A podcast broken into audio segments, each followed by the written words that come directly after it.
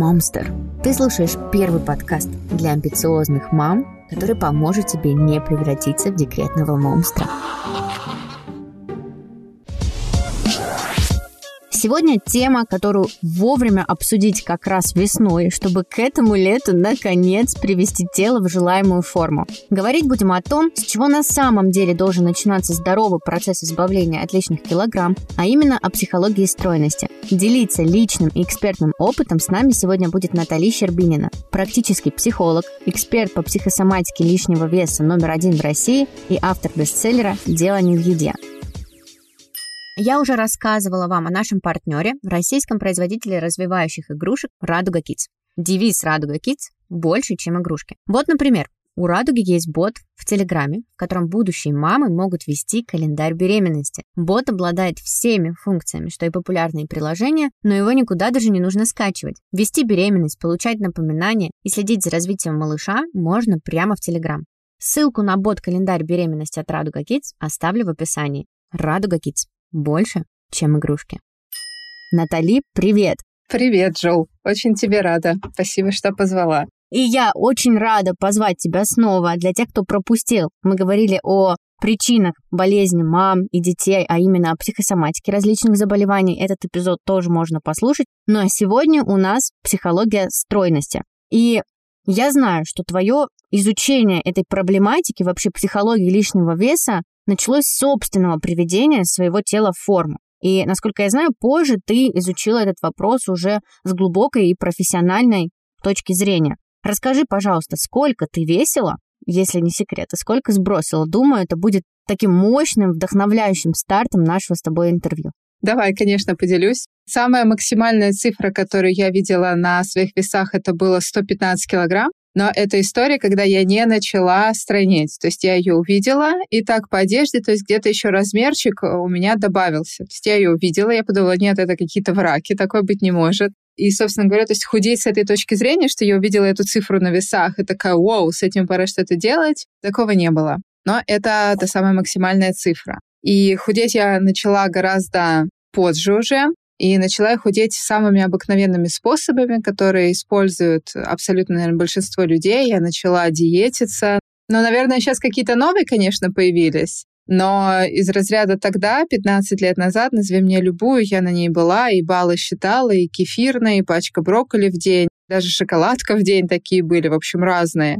История в том, что я действительно похудела же. Я похудела на 20 килограмм за год, и это уже было вау, потому что я помню эти ощущения, когда я достаю свою зимнюю куртку, ну, с прошлого сезона, и она мне прям велика, и это было огромной радостью. Я была этим очень замотивирована. Я смотрела на себя в зеркало, думала, вау, вообще это просто высшее, что может быть. И потом я попала на свадьбу к своим друзьям, и я увидела свои фотографии со стороны и поняла, что нет-нет-нет, подождите, это не я.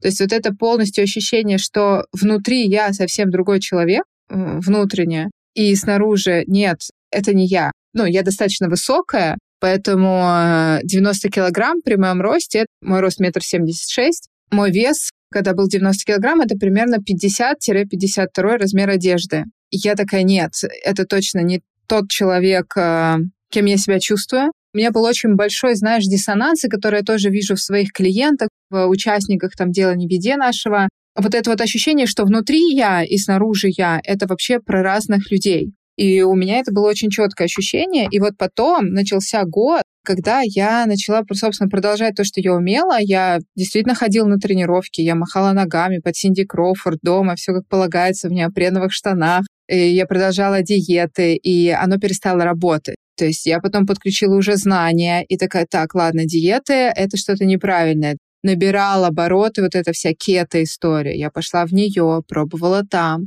Вижу, что опять не приносит результаты. Я вижу, что мое тело бунтует, что у меня на тот момент мне буквально там 20 лет, а у меня уже посаженный э, желудок, гигантские проблемы с циклом, какие-то постоянные высыпания на коже. В целом, да, история, когда ты худеешь достаточно с большого веса, сохранить кожу без оперативного вмешательства какого-то, это тоже задача, которая, ну, я всегда знала, что нужно о ней заботиться. Кожа у меня тоже бунтовала. Это был год, один из самых тяжелых в моей жизни, такой протест, да, со стороны организма. Вот оно прям не работает, это та точка, в которой ты сидишь, э, страдаешь, я какая-то дефективная, я поломанная, я неправильная. И вот в этой точке, наверное, тупика, в котором я тогда оказалась, я поняла, что мне есть только два варианта. Либо я принимаю, что я какая-то условно дефективная, неправильная, и я смиряюсь просто с тем чувством, то, что я внутри, я снаружи, это про разное. Либо второй вариант, что я разрешаю себе поверить, что типа я условно, да, умнее других, и просто я найду, в чем вот эта несовершенность системы похудения, которая есть на данный момент в жизни. Я выбрала второй. И я уже пошла по нему. Наверное, дальше, да, мы в нашем с тобой сегодняшнем интервью и будем раскрывать все эти темы. Что же такого я узнала, почему все-таки дело в голове, а не в еде. Так интересно ты сказала про ощущения. То есть как ты себя наблюдаешь, там трогаешь, что ты в одном размере находишься, при этом внутри ты себя ощущаешь по-другому. Моя история, она, конечно, прозвучит не так масштабно, но даже в периоды какого-то небольшого набора веса, там, плюс 3 условно, плюс 5 килограммов, я купаюсь в душе, и я, знаешь, ну я просто, это не я. Ну, то есть я как бы вижу себя, и там выхожу из ванны, смотрю на себя в зеркало. И я понимаю, что, ну, какая-то фигня. Мне некомфортно, это не я. И не потому, что это прям какой-то там сильно большой разбег в размерах разница, но это моментально приходит, что ты как будто бы вот не в своей одежде, действительно, что тебе мешает, да, это как надеть там, я не знаю, штаны огромные, кофту на себя огромную.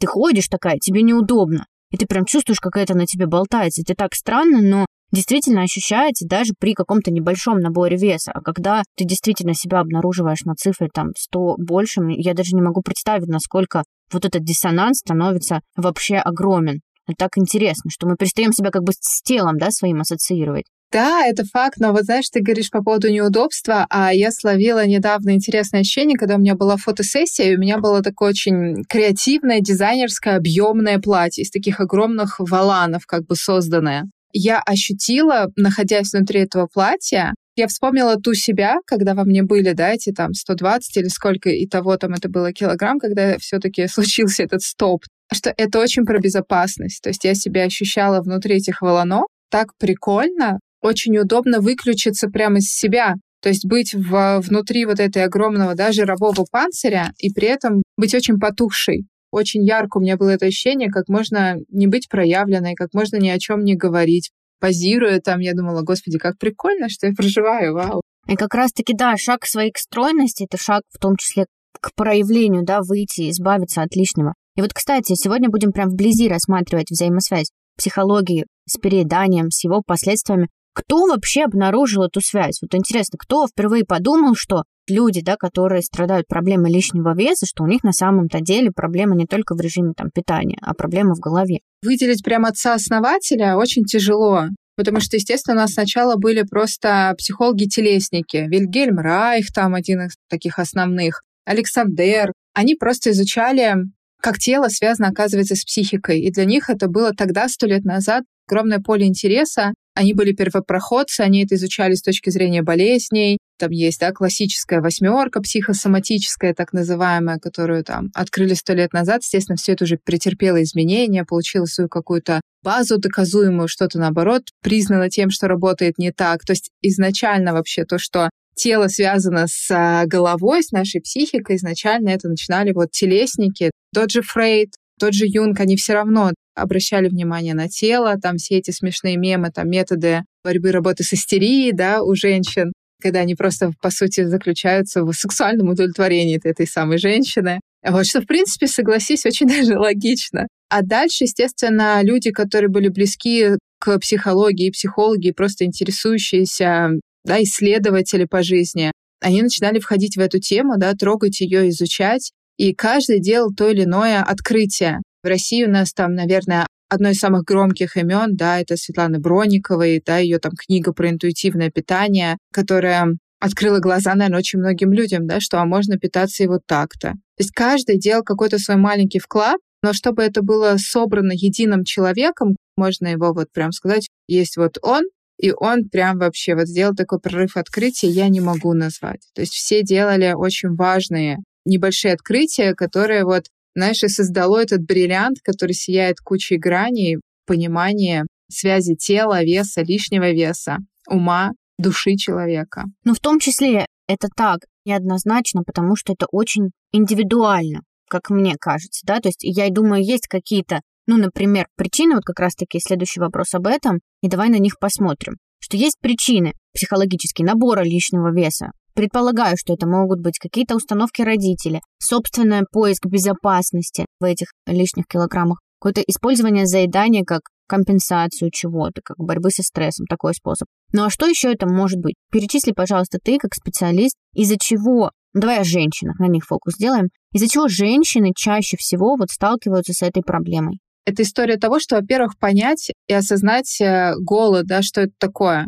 Конечно, он у нас он и на уровне какой-то родовой памяти оставил свои следы, да, кто-то голодал и так далее. С каждым годом все больше и больше распаковывается история того, что это уже не бред, да, выдумки домохозяек, что-то там ей кажется, или там отлетевших женщинах, которые там играют, да, в какую-то духовность, а действительно это те связи, которые они текут в нас, так же, как мы похожи, да, условно или не похожи на кого-то из своих предков, как мы собираем их э, именно черты лица, да, там цвет глаз, волос и так далее. То есть есть и такие воспоминания. И голод — это инстинкт. Это инстинкт, который вот он течет в крови абсолютно так же, как и все то, с чего мы состоим. И в чем просто катастрофическая ошибка в том, что что мужчины, что женщины, когда идут худеть, у них есть история, во-первых, что голод — это какая-то штука, которую я должен подавить, я должен быть над ней сильнее, я должен ее как-то обмануть, да, и люди пьют какие-то средства, которые расширяют их желудки искусственно. Что только не придумывают, в общем, реально люди, чтобы обмануть именно, да, как-то подавить этот голод. И вот самое важное, наверное, основное, это принятие того, что ты всегда будешь слабее своих инстинктов. Всегда.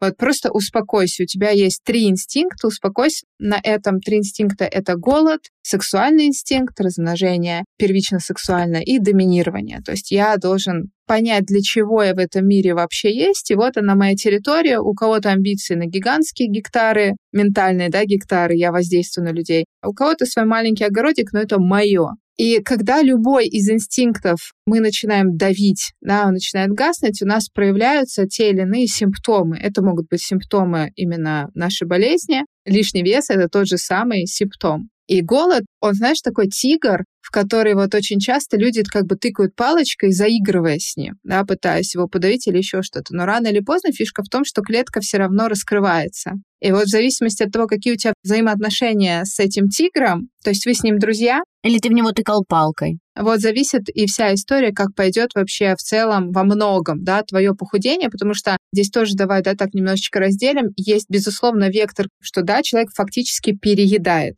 Это не история силы воли, что он какой-то слабовольный, что человек какой-то неумный там, или еще вообще это никак не связано. Это история внутренних стратегий, в которые мы сейчас перейдем, но мне очень важно показать вот эту почву. И вторая история, когда человек искренне говорит, я не переедаю. Сотни людей приходят, у них образование нутрициологов, диетологов, тренеров, а у них есть лишний вес. Это для них колоссальная действительно проблема, потому что они не могут спокойно реализоваться в своей работе, потому что она напрямую связана. А они, да, у них вот этот конфликт, он и внутренний, и внешний, что они понимают, что их знания ну, что-то не работает, да, чего-то не хватает здесь. Абсолютно верно. Поэтому самое важное и как упражнение, и как базовый принцип, что с голодом можно только дружить. Важное наблюдение, думаю, не только личное, но и откликнется многим из вас. Здоровые отношения с едой формируются в детстве, и нездоровые тоже. Расскажу о своих пищевых привычках, которые мне перешли буквально по наследству. Суп с хлебом, и в заправку от салата тоже помогать хлеб, чай с вареницем из красивой розетки, в обед ко второму обязательно салатик, а завтрак без сладенького – это плохой завтрак. И что вы думаете? До сих пор я почти так все и делаю. А с такими привычками, как хлеб в прикуску, приходилось долго и отчаянно бороться. Уже с года своего сына я думаю о том, как сформировать у него привычки здорового питания. Обязательно овощи, фрукты. Он вообще не ест шоколад. Стараемся выбирать полезные перекусы. И очень здорово, что сейчас есть возможность покормить ребенка полезно и одновременно вкусно. А еще мне, как деловой маме, важно, что быстро. Полезный перекус детей – растишка. Растишка – бренд молочных продуктов для детей с 20-летней историей. Творожки и йогурты Растишка содержат только натуральные ингредиенты, плюс кальций и витамин D3 необходимые для здорового роста и развития ребенка. В продуктах растишка нет искусственных красителей, ароматизаторов и консервантов. Растишку можно давать детям в качестве перекуса, на завтрак, с собой в школу, в качестве десерта после основного приема пищи. Дети любят растишку за вкус, яркий дизайн, и родители могут смело радовать своих малышей, потому что она не только вкусная, но и полезная, а полезная должно быть каждый день. Формируем полезные привычки питания и выбор здоровых продуктов с самого детства. И наши взрослые дети точно скажут нам спасибо как ты ищешь человека-друга в жизни, как ты понимаешь, что это твой друг? Ну, вы же общаетесь как-то, ты его изучаешь с разных сторон. Он у тебя бывает капризным, этот друг, он бывает требует очень много внимания, а бывает он, ну, уходит в какой-то, не знаю, свой условно проект и вообще про тебя, ну, забывает. Но вы вот на таком, да, энергетическом уровне, вы связаны, вам интересно, вам важен этот человек, у вас как-то совпадают какие-то ценностные ориентиры. И вот то же самое с голодом. Первое — это перестать вообще его насиловать, подавлять, убивать, а начинать входить с ним прямо в знакомство. И это во многом, естественно, идет знакомство через эмоциональную сферу, потому что вся психика и есть базовый принцип, который ни один медик не удалось ему разрушить. Принцип доказать как-то, что это нет, это работает по-другому, что физиологией управляет психология. Именно мышление управляет всеми физиологическими процессами. То есть можно переходить на язык клинический, да, когда есть гипоталамус, он почему-то передает определенные команды там в гипофиз, он в органы мишени, почему-то здесь идет доп. ткань и так далее. Но если мы упростим все в обычный язык, то мышление, именно мышление управляет той самой нашей физиологией, которой мы обладаем переходим, да, как бы на ступенечку повыше от инстинктов. Типа, окей, разобрались, ладно, вошли в контакт с голодом. Это что такое? Это не волшебные какие-то магические заклинания, а это вот прям история того, что отделить, что есть голод физиологически, я давно не ела, я правда хочу как бы есть и так далее, есть аппетит, что я ела недавно, и я хочу, потому что я увидела что-то вкусное, кто-то ест за компанию, ну и так далее, да, это моя привычка, и научаться разделять одно от другого. Это прям базовый необходимый навык для того, чтобы выстраивать да, отношения с телом и свою стройность. Второе, мы всегда уходим в ощущения и вот в эти мыслительные процессы. И знаешь, года, наверное, два назад, еще даже когда я книгу писала, я говорила на языке именно эмоций, что абсолютно верно все то, что ты говоришь. Аппетитом мы решаем какие-то другие вопросы наши, потому что выйти на инстинкт всегда легче всего быть полностью как бы ведомой им. И когда у нас просыпается внутри нас некий тремор от чего угодно, меня недолюбила мама, я об этом помню, я поругалась с мужем, у меня на работе провалы, я не выспалась, любые вообще ты возьми, я не отстояла как-то себя в магазине с грубой теткой-продавщицей. Любые эти проблемы легче всего всегда решить через получение успокоения. У меня есть эмоциональная задача, я не справилась с тем, что у меня муж какой-нибудь там, ну не знаю, абьюзер, да, я эмоционально не справляюсь с этим. А это успокоение, собственно, мы находим в удовлетворении инстинкта, потому что вот я точно так же делаю. Я замечаю за собой, что сейчас в жизни, да, ну, с какими-то базовыми штуками, любовь, внимание, удовольствие, у меня более-менее все хорошо. Но, тем не менее, вот что-то сожрать, жирное, там какой-нибудь бургер хочется, сладкое, какой-нибудь торт, как быстрое удовольствие, знаешь, вот получить, и ты такая выдыхаешь, приходит облегчение, наступает вот Звучит как наркомания, действительно, но это работает как какой-то дофаминовый выброс, особенно если ты предвкушаешь, что вот сейчас я приду домой, ой, как приду и как съем. Я заметила за собой, что вот такие эпизоды у меня происходят даже когда не получается что-то маленькое. Мы тут говорим, я правильно понимаю, не только о каких-то больших вещах, как там недолюбила мама, но и просто типа не получилось что-то. Вот сегодня, правильно, как ты говоришь, как тетка.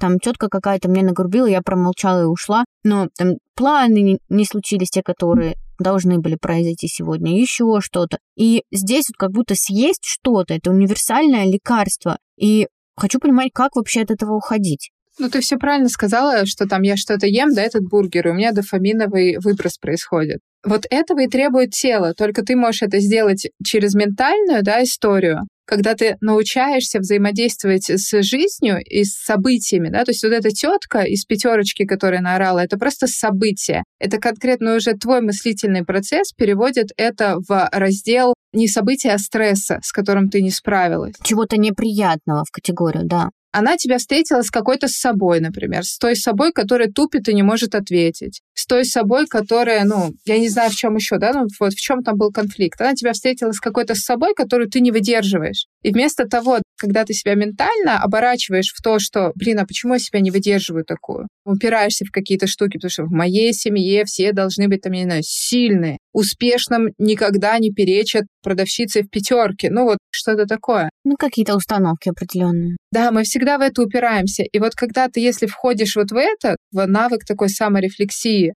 у меня большой онлайн-проект «Делание в еде», и мы там учимся вот этим вот штукам, чтобы они происходили автоматически, чтобы стратегии реагировать едой, потому что то, что ты расскажешь, это стратегия. У меня на все есть какая-то стратегия, как я взаимодействую, ну, условно. На меня наорал муж, моя стратегия — это хлопнуть дверью и уйти. И я, блин, я мозгами понимаю, что нужно выходить в партнерство, общаться, а я не могу, я беру и хлопаю дверью. Или когда у меня орет мой, там, не знаю, годовалый ребенок, я начинаю орать в ответ, и я не могу ничего с собой поделать. Это моя стратегия, и у меня нет другой. Это тоже очень важно увидеть, что у меня есть пустота, у меня есть белая пелена. То есть так или никак, да, условно, у тебя перед тобой стоит выбор. То есть хлопнуть дверью или никак не отреагировать, схавать условно, да, тебе не понравилось, как бы ужасно это не звучало. Я услышала как-то диалог двух девчонок, это было уже много лет назад, им тогда было лет по восемь. И они обсуждали между собой, типа, а ты какого хочешь мужа, богатого или красивого? И для них это было предметом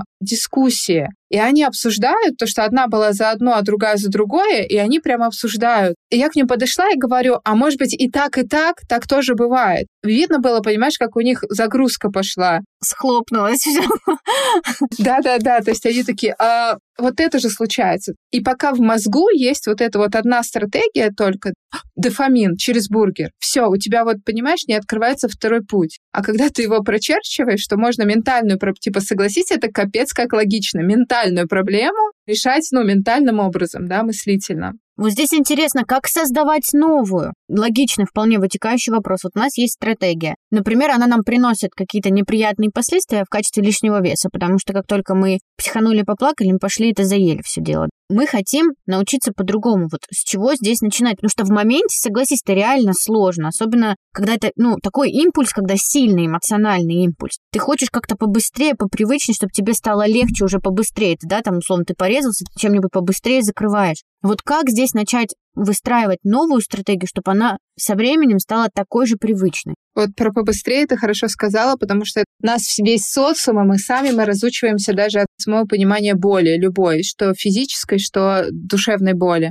Мы всегда стремимся ее избегать, и боль воспринимается как что-то плохое, хотя у тела нет другого языка, чем язык боли. Но у нас вся индустрия построена на тем, что тебе больно, выпей таблетку, не терпи. Не решай проблему, просто выпей таблетку и забей. Поэтому вот это умение вообще встречаться со своей болью, что физической, что душевной болью, и решать ее. Не просто вот я пришла посмотреть. Мы же очень часто не хотим встречаться с этой душевной болью, потому что мы не знаем, что с ней делать. Как будто мы приходим, ну, типа, вот мне больно, я, например, посижу, проживаю свою боль. Мне становится еще хуже. Ну, типа, а дальше что? Но, понимаешь, проживаю, это тоже можно как бы делать по-разному. Можно действительно проживать и говорить, мне сейчас очень погано, и я ищу, ну, как бы вот этот способ. У меня есть психолог, который могу выгрузить что-то. Я сижу и проживаю это, я осознаю этот момент. Просто я рыдаю, это же разное. Рыдать, когда я просто в никуда рыдаю, потому что я там условно наорала на этого годовалого ребенка, испытываю чувство вины, сижу, рыдаю. А когда я рыдаю, я понимаю, что я сочувствую сейчас себе, но я понимаю, что это уже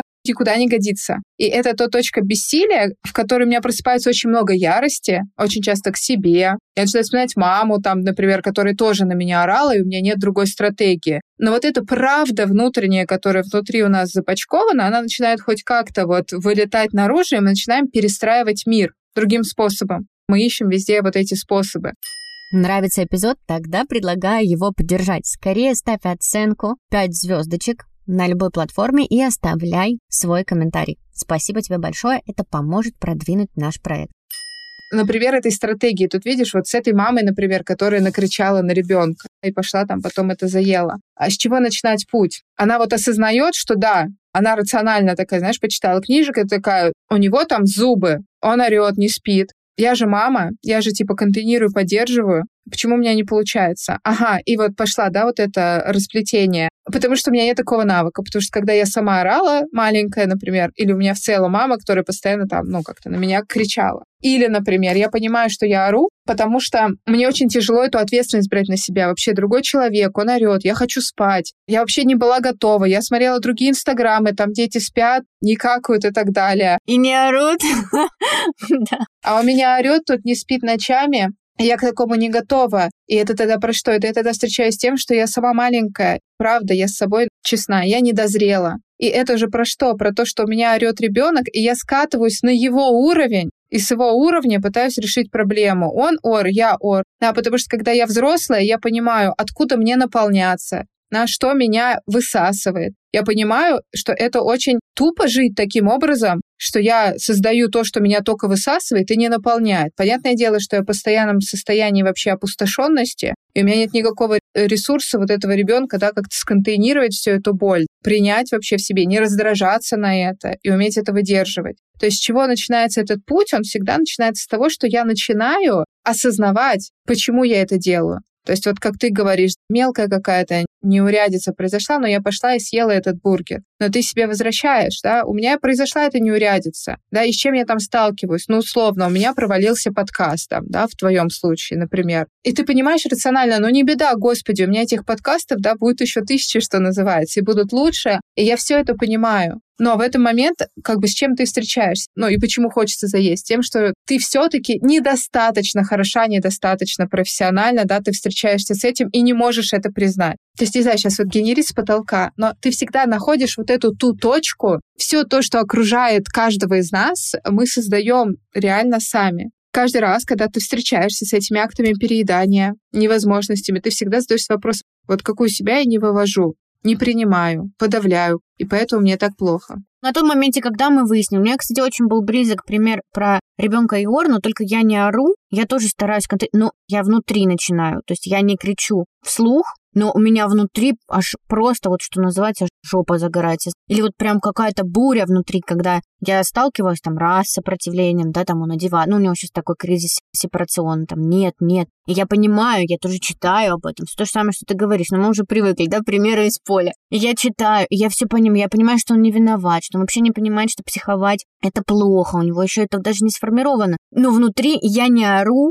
но и как бы и вместить до конца не могу, потому что у меня аж вот так внутри все дрожит. И я потом хожу, у меня начинает болеть башка, там, у меня вот так вот внутри, я же говорю, там, и все дрожит, там, руки начинают, я не знаю, трястись и так далее, потому что, ну, прям тяжело. И я понимаю, что я тоже сталкиваюсь с собой, которая вот не может какой-то его протест, каприз в это вместить. Что я, что получается, какая-то не такая уж и контейнирующая мама. Я начинаю думать, и что получается, я не такая то есть я сталкиваюсь с тем, что я нетерпеливая мама, какая-то, которая вроде понимает, но не может вынести. И меня, наверное, это как раз-таки и выносит. И тогда это про что? Это, понимаешь, про точку контакта. Может быть, действительно, никто не знает лучше тебя, чем ты сама, это про терпеливость, но пока ты рассказывала, ты столько раз сказала про слово вот это вот у него сепарационный кризис, там тра-та-та, поэтому, возможно, ты не выдерживаешь сепарацию, что все. То есть ты вот на этих, да, бессознательных мотивах видишь, что ты настолько уже не нужна. Грубо говоря, он кричит тебе о том, что «мама, отвали», «мама, отстань». Он дает тебе свое невнимание, и тебе тяжело с этим, с кризисами детей. И мы растем, мы принимаем эти части как бы, ну, себя, что мы не нужны.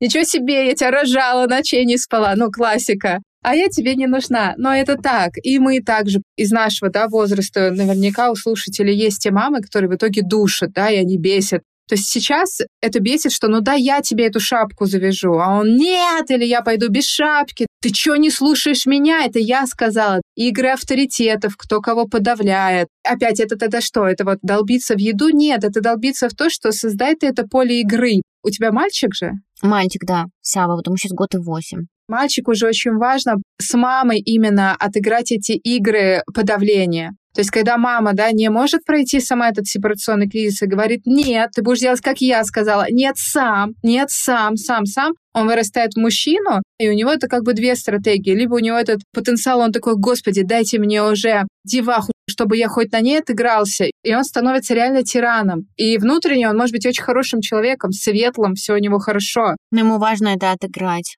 доминирование, да, свое? Да, либо, соответственно, он становится каблуком. Потому что уже так привык.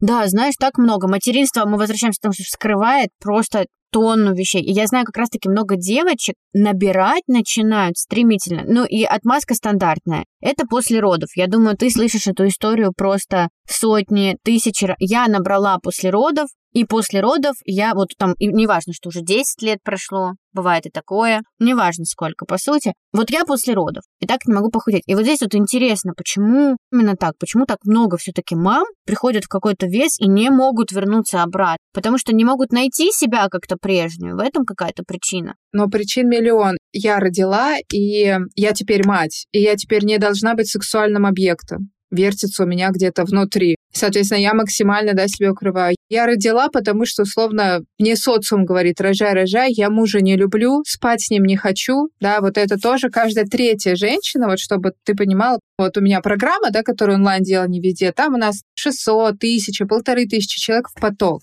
И то есть я эту говорю статистику не с потолка, а именно как вот, да, мы общаемся, люди, как бы, которые со мной постоянно. Ну, непосредственно со своими учениками. Каждая третья женщина говорит о том, что она понимает, что она не худеет, потому что она боится, что ей придется спать с собственным мужем, потому что он не хочется быть с ним вообще никак, что это ради детей, это отсутствие финансовых границ, где я полностью зависима от мужа. Естественно, это история того, когда рождается ребенок, уходит да, отец из семьи, для мамы это крах всей жизни. Представляешь, сколько нужно энергии, если ты живешь в постоянном ощущении того, что вокруг небезопасная среда, чем мне кормить детей, что все плохо, что все ужасно. Мне нужно очень много энергии, а жир, ну, жировая прослойка — это энергия. Тело берет из жира энергию. Соответственно, нафига столько энергии да, с э, вот этим прибавком? Потому что с точки зрения, когда включаются инстинкты, тем более у нас жирненькая самка, тем дольше у нее может вырабатываться молоко, тем дольше она может охотиться.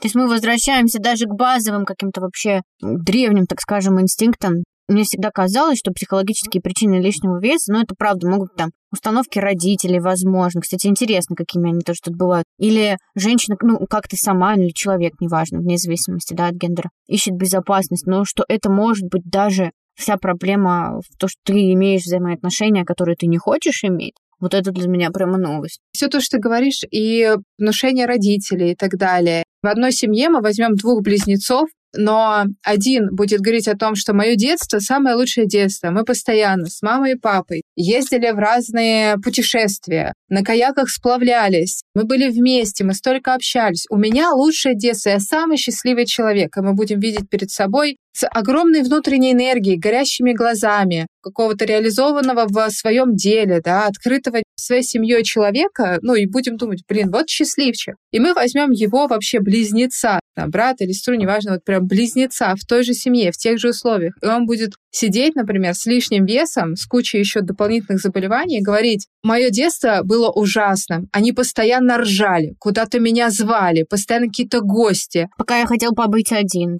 установки, какие-то воспоминания, вот эти все инстинкты биологические, оно все влияет. Но базово я всегда говорю, что вы не уйдете от той правды, что ваше тело — это то, что действительно в этом теле для вас внутренне безопасно жить ключевое слово, это вот сперва мы удовлетворяем безопасность, а потом уже, когда безопасно, мы можем начинать жить и испытывать там истинное счастье и так далее. И для каждого вот это безопасно, оно, понимаешь, про разное. Там есть женщина, например, знаешь, у меня в практике была, она вот всю жизнь борется с этими 5 килограмм. Ну, то есть она условно вот мечтает она быть 44 размера одежды, она 46 -го. Потому что, знаешь, в итоге мы вырулили в конечный, например, ее смысл о том, что ей очень важно быть сексуальной, вот прям вот с этими формами. И когда она худеет до 44-го, она становится слишком суховатой. То есть она пришла к пониманию того, что она такая страстная, она такая там яркая, она такая манкая, вся гибкая, там вот эти все танцы живота и так далее, что в 44-м это не она уже. Для психики это распад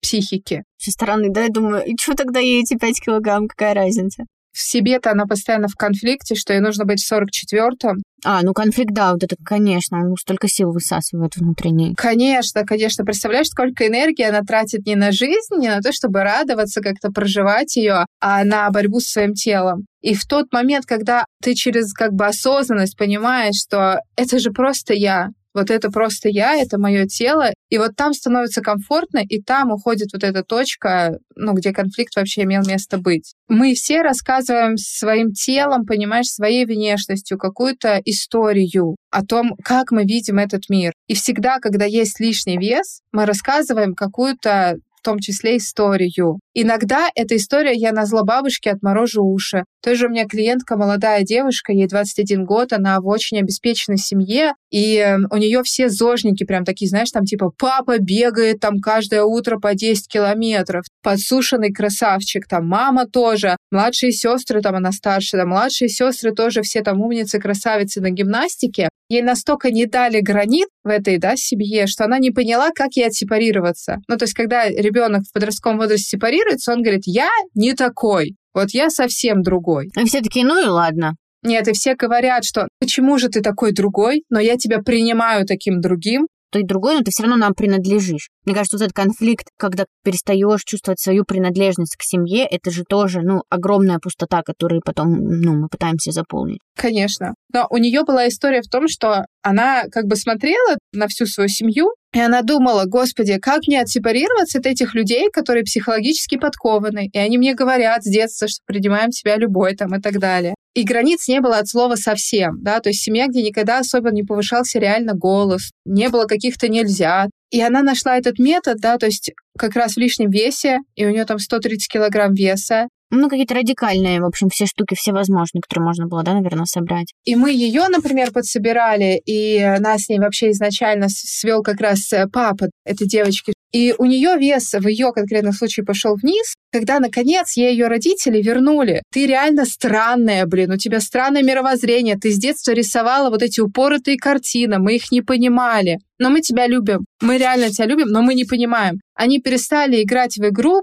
то есть они всегда говорили, да, все прекрасно, то, что ты рисуешь, это прекрасно. Вот еще одно открытие для меня, потому что я думала, что тоже надо делать так, принимать своего ребенка. И в слово принимать я закладывала именно вот то, о чем ты сейчас говоришь. Тотальное понимание, принятие. А на самом деле, ну, если тебе что-то реально странно, там, сынок, ну, я понимаю, что тебе это может нравиться, но мне нет. Да, то здесь тоже должна быть граница, не потерять себя, что, ну, я из другого поколения, ну, мне не нравится. Ну, тебе если нравится, ну, пусть нравится. Вот именно про то.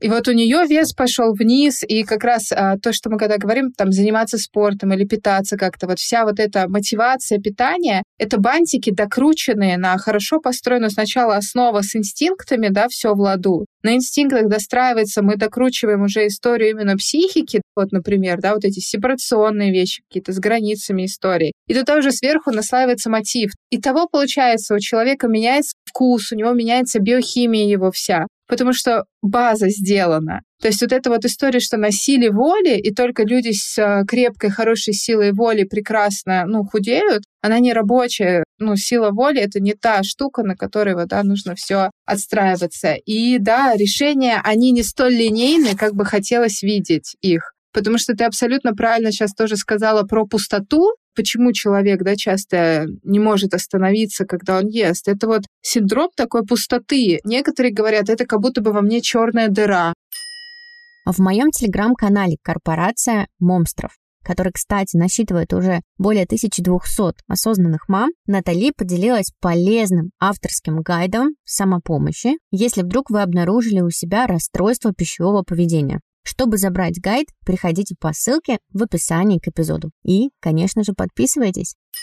То есть люди, они физически да, рисуют эти картины, как ушел любимый и забрал часть меня с собой, и у меня дыра. И я уже вышла замуж, родила, но я его помню, помню эту боль. И вот эту дыру я чуть ли не визуализирую постоянно. Естественно, я хочу ее заесть, потому что я не хочу быть дырявой. Иногда это история опустошенности энергии, что я спал, проснулся, энергии нет во мне. А зачем тебе, друг мой, энергия, у кого на что гораздо вера? Сверху она дается, из тебя проецируется. Она тебе дается на какое-то дело, которое ты должен делать а ты не делаешь. Ну, это вот, да, все истории связаны с а, предназначением. Люди ходят в подвисе, кто я, о чем я, для чего я. Она тебе дается, но ты ее не используешь. Зачем тебе тогда ее давать? Да, и человек себя чувствует полностью обесточенным. Потому что, возможно, не видишь, куда ее нужно, да, именно тебе реализовать. Слушай, но когда человек не видит и желает найти выход, он что-то делает. Ты проходила когда какие-то лабиринты в квестах, вот ты по темноте ползешь, и ты все равно руками шарудишь,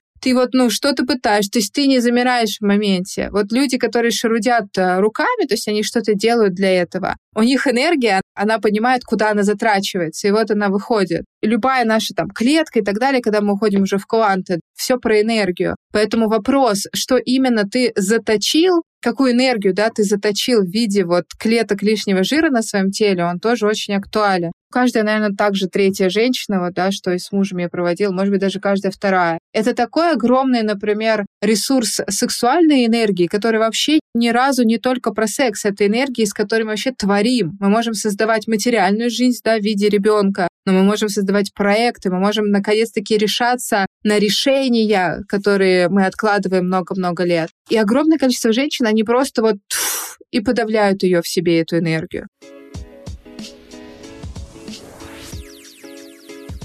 Возвращаю тебя к силе воли. Как ты ее видишь? Ты говорила уже о ней? Какая роль у нее в этом всем процессе, если мы говорим о том, что мы не через прям какое-то лютое насилие, потому что это в итоге не сработает. Вот сила воли здесь, она как кто выступает? Сила воли, наверное, выступает только как штучка, которая помогает тебе сделать э, щелчок. И это ее работа это мгновение. Это штучка, которая помогает тебе сделать щелчок, когда ты живешь на вот этих старых стратегиях, да, о том, что просто нужно там махать ногами и не жрать. И ты вроде слышишь, что тебе уже отовсюду прилетает, что это не работает, но ты такой, нет, нет, нет, нет. И вот эта вот история, когда ты такой, а я заново поверю в себя. Я все-таки беру, да, этот щелчок. Слышу вот здесь этого автора, пойду вот к ней, да, в проект, который она делает. Или вот там мне пришел в поле психолог какой-то, я пойду туда. Вот она, сила воли перестраивает твои привычные рельсы на новые.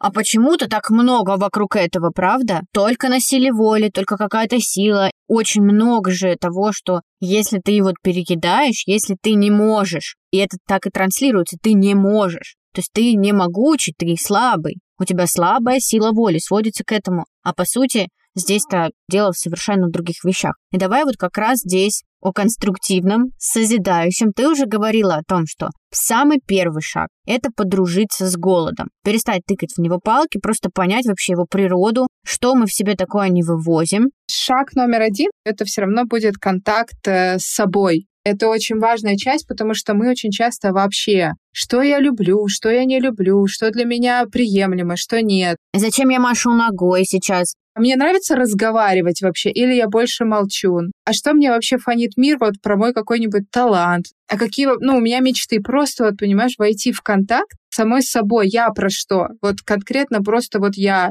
как человек, вот что мне нравится, что не нравится, что я люблю, что меня наполняет, что меня опустошает, что для меня действительно спокойствие, что для меня действительно радость. Потому что люди очень часто улетают в социально приемлемые формуляры, а под ними лежит пустота. Ну, типа, самое лучшее для меня — это смех моего ребенка. Но только почему-то, да, ты на него орешь, уже глаз дергается, потому что 24 на 7 с ним, потому что по-любому няня ему отрубит голову, конечно, будет именно так. Ну, вот знаешь, вот эти вот все штуки. Мы сейчас, поскольку франшизу с нянями вот откроем в своем городе, да, знаю, этого очень много, что кто-то съест ребенка обязательно. Как еще, да, не в контакте с собой. Я каждый день ем вот это блюдо. Я не знаю даже, но мне нравится, нет. Я хочу сейчас именно консистенцию котлеты условно во рту. Или я сейчас хочу что-то рвать зубами. Или вообще, да, сейчас время обеда, но я не хочу есть просто я изучаю себя, первое необходимое. И второе уже, когда ты изучаешь себя, ты вдруг начинаешь понимать, что да, оказывается, у меня есть голод. То есть это как второй шаг голод. Ты начинаешь ощущать, а что мне вообще с ним? Потому что у многих проснется страх на уровне прям страха смерти. О боже, вообще голод быстрее. И с этим нужно входить и знакомиться. Я же понимаю, да, что я не умру. Но почему мне так страшно? Да, что за этим стоит? Что происходит? Представь, что есть э, кастрюля борща, и он стух. Тебе нужно приготовить новый суп. Вот для того, чтобы он был вкусный, у тебя даже есть лучшие ингредиенты. Но если ты закинешь тот же борщ, все как бы заново стухнет, это будет невозможно есть. Это будет просто борщ с рагу смешанный. То есть тебе нужно вылить этот борщ, вымыть эту кастрюлю, и уже в новую кастрюлю, беря хорошие ингредиенты, готовить это новое рагу. Вот ингредиенты — это техники, да, это какие-то вот штуки, когда мы заходим в маму там отработать, в папу, какие-то внушения, что ты не такая, ты сякая,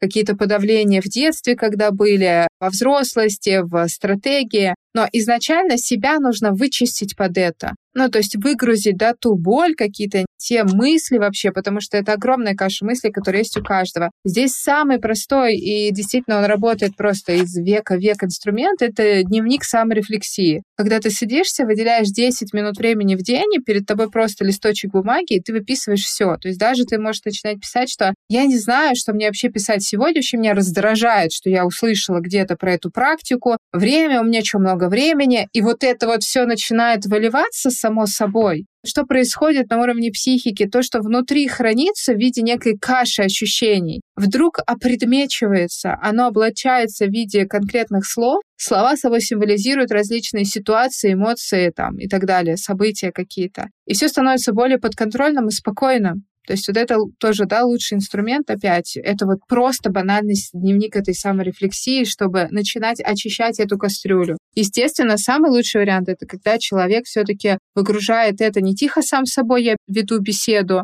а есть, да, какие-то уши, и это уши живого, классного психолога. То есть мы сначала входим в контакт с собой, дальше мы смотрим на свой голод, знакомимся с ним. Почему, что это за импульс? Реально это физический голод или это компенсация чего-то? Дальше мы стараемся помыть кастрюлю. Мы готовим голову для того, чтобы создать что-то новое, положить туда. И вот создать новое Скажи, пожалуйста, это все в том числе стратегия, да, э, если более простыми словами, это привычка. Привычная реакция реагирования на что-то. Вот в случае с едой, как эффективнее всего? Ну, смотри, на моем примере, чтобы максимально просто. Вот я что-то там опять психанула, что я сделала там 5 э, дел из списка, а не 10, что мне надо было, у меня там горят дедлайны, что-нибудь. И я такая, блин, ну сейчас как бы заеду в кофейню, как закинусь этим пончиком. И вот в этот момент что мне надо, если предварительно я уже примерно со своим голодом познакомилась, да, вошла в контакт с собой, но все равно мысль такая по привычке, она возникает в голове снова привычная, ну, потому что она там уже много лет сидит и выскакивает регулярно. И вот в этот момент мне нужно остановиться, сделать что?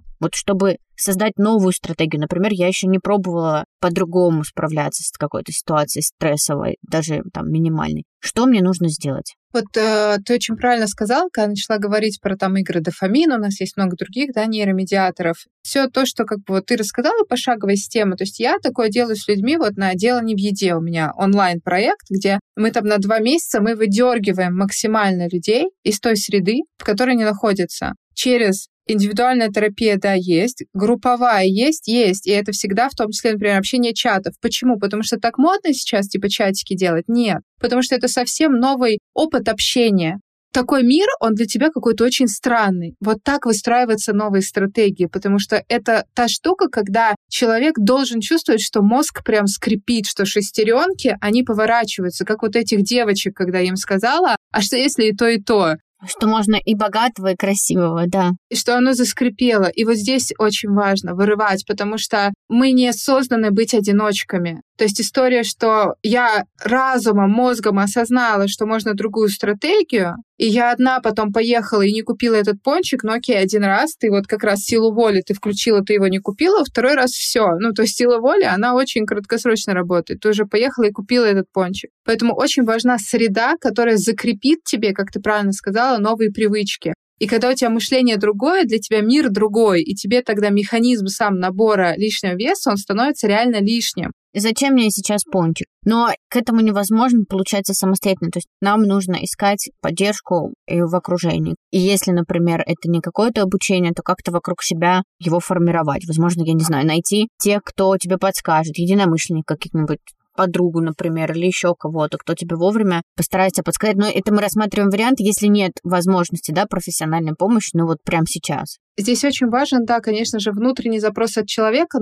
Когда ты осознаешь вот этот механизм, действительно, что я своим мышлением много создаю внутри, да, своей жизни, действительно это так. Но ты все равно всегда есть этот принцип, ты либо платишь, либо ты расплачиваешься. Очень важно, мне кажется, даже просто ментально находиться на той волне, что я хочу. Мне нужны люди в моем окружении. И для полного человека с лишним весом это очень страшно. Какие-то новые люди, мне с ними входить в контакт, как-то с ними общаться, взаимодействовать, знакомиться. Нафиг оно мне надо вообще, я туда не хочу. Но иметь, да, вот этот внутренний импульс, потому что все же замечали вот эту историю, могут стоять около тебя по одну руку два незнакомых человека просто в метро. Вы зашли, вот у вас маршрут там пять минут. Но ты чувствуешь, с одной стороны, как тебе хочется отвернуться от человека, ну, тебе прям он неприятен. А другой человек, ты прям, ну, такой какой классный, вот, ну, тебе прям хочется аж поближе, да, к нему встать, что такой вот человек. И это же что? Это то, что создает каждый из этих людей. Очень важно в себе заметить, что то окружение, те невозможности тоже создаю я. Типа, что же мне такого сделать, чтобы эти возможности приходили? Как мне начать, да, открываться нужно хотя бы, да, вектор или импульс, ну хотя бы начинает в эту сторону, как ты говоришь, урудить, да, это же тоже уже много тихо сам с собой я веду беседу, оно не работает. История того, что большинству в вашем окружении, окей, какая вы есть в точке здесь и сейчас, им вообще не упали ваши точки Б, куда вы стремитесь, потому что вы там будете другим человеком. Человек в 100 килограмм и человек, условно, там, в 60 килограмм, это внутренне разные люди, внутренне. Окружающим как бы окей, когда вы такой, как есть. Зачем что-то еще? Никому не надо, чтобы вы менялись по-хорошему, кроме вас важно очень энергию. И я для себя это называю фокус, да, нужно просто в эту сторону повернуться, обратиться. Вот мы, например, вообще пример не про лишний вес, не про психосоматику какую-то болезни. Вот просто нам надо продать квартиру. Вот мы вроде там связались с риэлтором, знаешь, там передали все, чтобы показать, там вызвали клининг, там, ну, короче, все сделали. И забили. Пусть оно там как-то само поджимают сроки, нам надо там строить дом, в эту стройку там что-то вкладывать, соответственно, надо продать эту квартиру. Я говорю, слушай, мужу, нам просто надо туда посмотреть, надо поехать доделать, что мы хотели с тобой сделать, да, какие-то мелочи, просто этим начать заниматься нам, не кто-то за нас, он там за нас продаст, да, там бумажки, сопровождение какое-то оформит, но мы должны туда посмотреть. Еще ты думаешь, нам в этот же день, там, вечером позвонили, началось вот это движение, и то, о чем ты говоришь сейчас, как я для себя тоже понимаю в своем примере, очень важно вот себя туда направить. Будь это, да, там, правда, через книжку, будь там через прослушивание этого эпизода, и это уже огромный шаг просто начать туда смотреть, и оно начинает сразу расти каким-то, как нам кажется, магическим образом. Но, как по мне, так абсолютно, да, ну, закономерным понятным, что начинает расти, то на что ты обращаешься. Еще ты сказала про срывы, и что переживаются они тоже гораздо как-то легче, когда ты среди людей, которые, ну, понимают, что это норм со стороны это может выглядеть как «Ой, ну что, опять на диете? Ой, ну все понятно, мы знаем, чем это закончится». Ну и это как бы такие штуки, я думаю, для многих очень-очень неприятны. Насколько я понимаю, срывы и откаты — это вообще часть процесса, ну, неотъемлемая. Но однако, если они превращаются прям постоянно, там, систематически происходит, то и результата не будет. Вот что делать, если хочется сорваться? Вот ты прям чувствуешь, как будто бы, что сзади тебя этот срыв, он уже накатывает, и вроде продержалась, и вроде бы все нормально, но вот ты чувствуешь уже где-то, знаешь, что вот он уже топочет где-то сзади тебя ногами, и сейчас подкрадется и на тебя нападет. Что делать тогда? Срывы — это прям реально тема такая, знаешь, отдельного подкаста. Пункт номер один — это исключить запрещенные продукты, потому что срывы, как правило, на запрещенные продукты случаются. Когда вот у вас есть список запрещенки, легализуйте его, успокойтесь. Это пункт номер один, потому что душа, она очень свободна. Ты говоришь, что нельзя, ей сразу надо, да, наверное? Конечно, это история запретный плод э, сладок и так далее. Поэтому пункт номер один — это, конечно же, убирать эти вещи. Но и опять срывы очень часто случаются, когда я не понимаю механику. А когда я понимаю механику, когда на уровне автоматизма я уже понимаю, почему я здесь захотела съесть, почему здесь случилось это. То есть у меня автоматически вот этот клубочек, который сейчас кажется, что, боже, это же совсем разбираться, это так сложно, да это не сложно, когда у тебя работает это на автоматизме, и ты умеешь себя в том числе прощать, потому что вся жизнь, она по синусоиде. Ну, то есть вверх-вниз, вверх-вниз. Есть, когда очень много энергии вы творите, порхаете, потом она уходит. Есть история, что вы так в контакте с собой все классно, не переедаете, ну и все классно. А потом происходит что-то, ну, не знаю, вы просто устали иногда, да, какое-то выгорание на работе, и вы пошли вниз. И вот эта вот история, когда ты понимаешь сам механизм, когда ты в контакте с собой, то есть если ты в целом светлый человек, ты как бы к себе будешь с милосердием, это будешь, да, это милосердие к себе прежде всего развивать, и ты легко и гармонично выйдешь из этого момента, когда у тебя энергия упала, да, все как-то в жизни упало, и ты научишься из этого брать ресурс. Что когда я на пике, я отдаю, когда я, наоборот, спадаю, я принимаю, и это нормально. Современной женщины это же целый вызов, мне кажется, принять, например, что какой-то день, и она просто наполняется. Она читает книги, она не моет посуду, не забирает детей, не разводит по кружкам, не решает проблемы подруг, не звонит маме, да, а она просто читает там книжку, тупит в сериальчик, лежит. Знаешь, где тут проблема, мне кажется, чаще всего? Как объяснить всем вокруг, что тебе сегодня надо лежать. И вот на этом моменте, я думаю, многие, вот у меня тоже сейчас веду активно свой телеграм-канал, у меня там много мам, и они, да, они ощущают, они бы такие полежали, без угрызения совести к самим к себе. Но они понимают, что есть еще люди, которые, ну как-то что-то перед мужем неудобно. Что это он на работу ходил сегодня, а я тут лежу. Понимаешь, перед детьми там начинается история. Ну как, я же детей родила, я за них там несу ответственность. А что я сегодня скажу, что их бабушка заберет, а они же меня ждут. Ну то есть наваливается, наваливается, и женщина сама себе, по опыту мам, которые, да, мне там пишут, делятся со мной, они сами себе не разрешают вот такие дни, они не разрешают себе расслабиться сами себе, но из-за того, что, думаю, другие не знают, как это объяснить там своему партнеру. Это же история, которая, понимаешь, внутри головы. Безусловно, что ты какая-то не такая, если ты будешь лежать. И самое главное, почему-то женщин никак не может улечься эта штука, а она работает всегда. Вот если женщина в состоянии наполненности, она никаким образом даже прямым не будет влиять на мужчину, у него тоже будет все клеиться.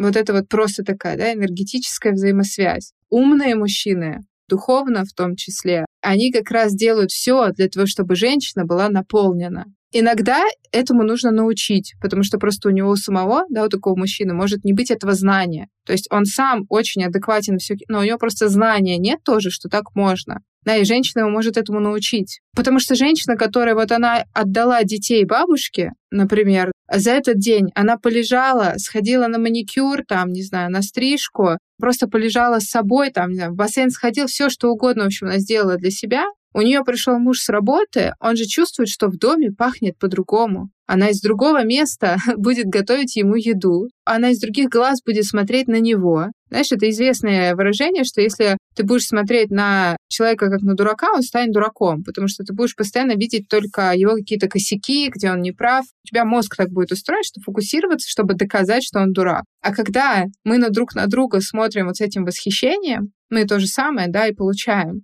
очень важно вот контакт с собой. Потому что когда есть контакт с собой, реально, и он выстроен, и борщ, да, вычищен старый, там нет истории того, что мне нельзя, а кто что подумает. А, то есть есть история ценностей. Мужчины и женщины из того примера, они живут, и у них есть общая ценность, что мы не изменяем друг другу, мы верны друг другу в этом браке. Да, то есть и они с этим окей. Но ценность того, чтобы мы были постоянно выжаты, такого нет. Поэтому, когда она отдала детей бабушке, бабушка их взяла, она легла, то есть она понимает, все окей. И у меня нет этого чувства вины. У меня проработаны все эти отношения там с бабушками, с э, сепарацией детей, там, с доверием. И я лежу, и я тогда искренне могу отдыхать, я тогда искренне могу наполняться, не испытывать ни чувства вины, ни чувства должествования. И вот из этого состояния мы можем говорить о том, что такие семьи будут держаться долго и будут держаться счастливо.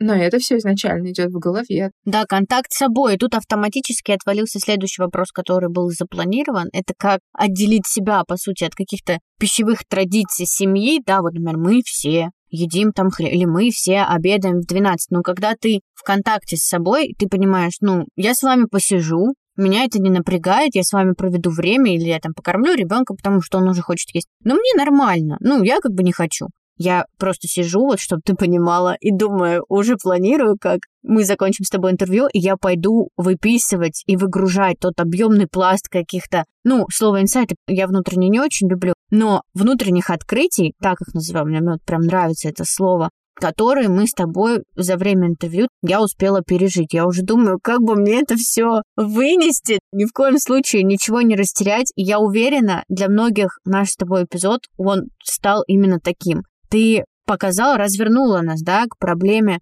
набора лишнего веса тем, что, ну, начинать-то надо, ребят, не отсюда, начинать надо из головы. И как, собственно, начинать это делать. И я очень тебе благодарна, безумно, за сегодняшнее интервью, за твою искренность, за знания твои, за твой опыт, которым ты так открыто делишься. Большое-большое тебе спасибо. Спасибо тебе, Джул, что позвала. Мне также было очень приятно поделиться. Если этот подкаст поможет многим взглянуть на себя иначе, тоже как тебе, подарит какие-то открытия, я этому только рада быть сопричастна к таким открытиям. Здорово. И давай напоследок для наших слушателей главное твое напутствие. Вот какое ты считаешь, вот они должны в конце этого эпизода услышать? Не предавайте никогда себя, и в голову может приходить много разных идей, они уже приходят к вам, начиная от каких-то стартапов, сумасшедших бизнес-проектов, задумок о том, как вы хотите прожить. И самое главное — это не предавать себя, и никогда не предавать себя в той точке, как вам кажется, как вы чувствуете, в каком теле вы хотите прожить ту самую жизнь, которую вам проживать интересно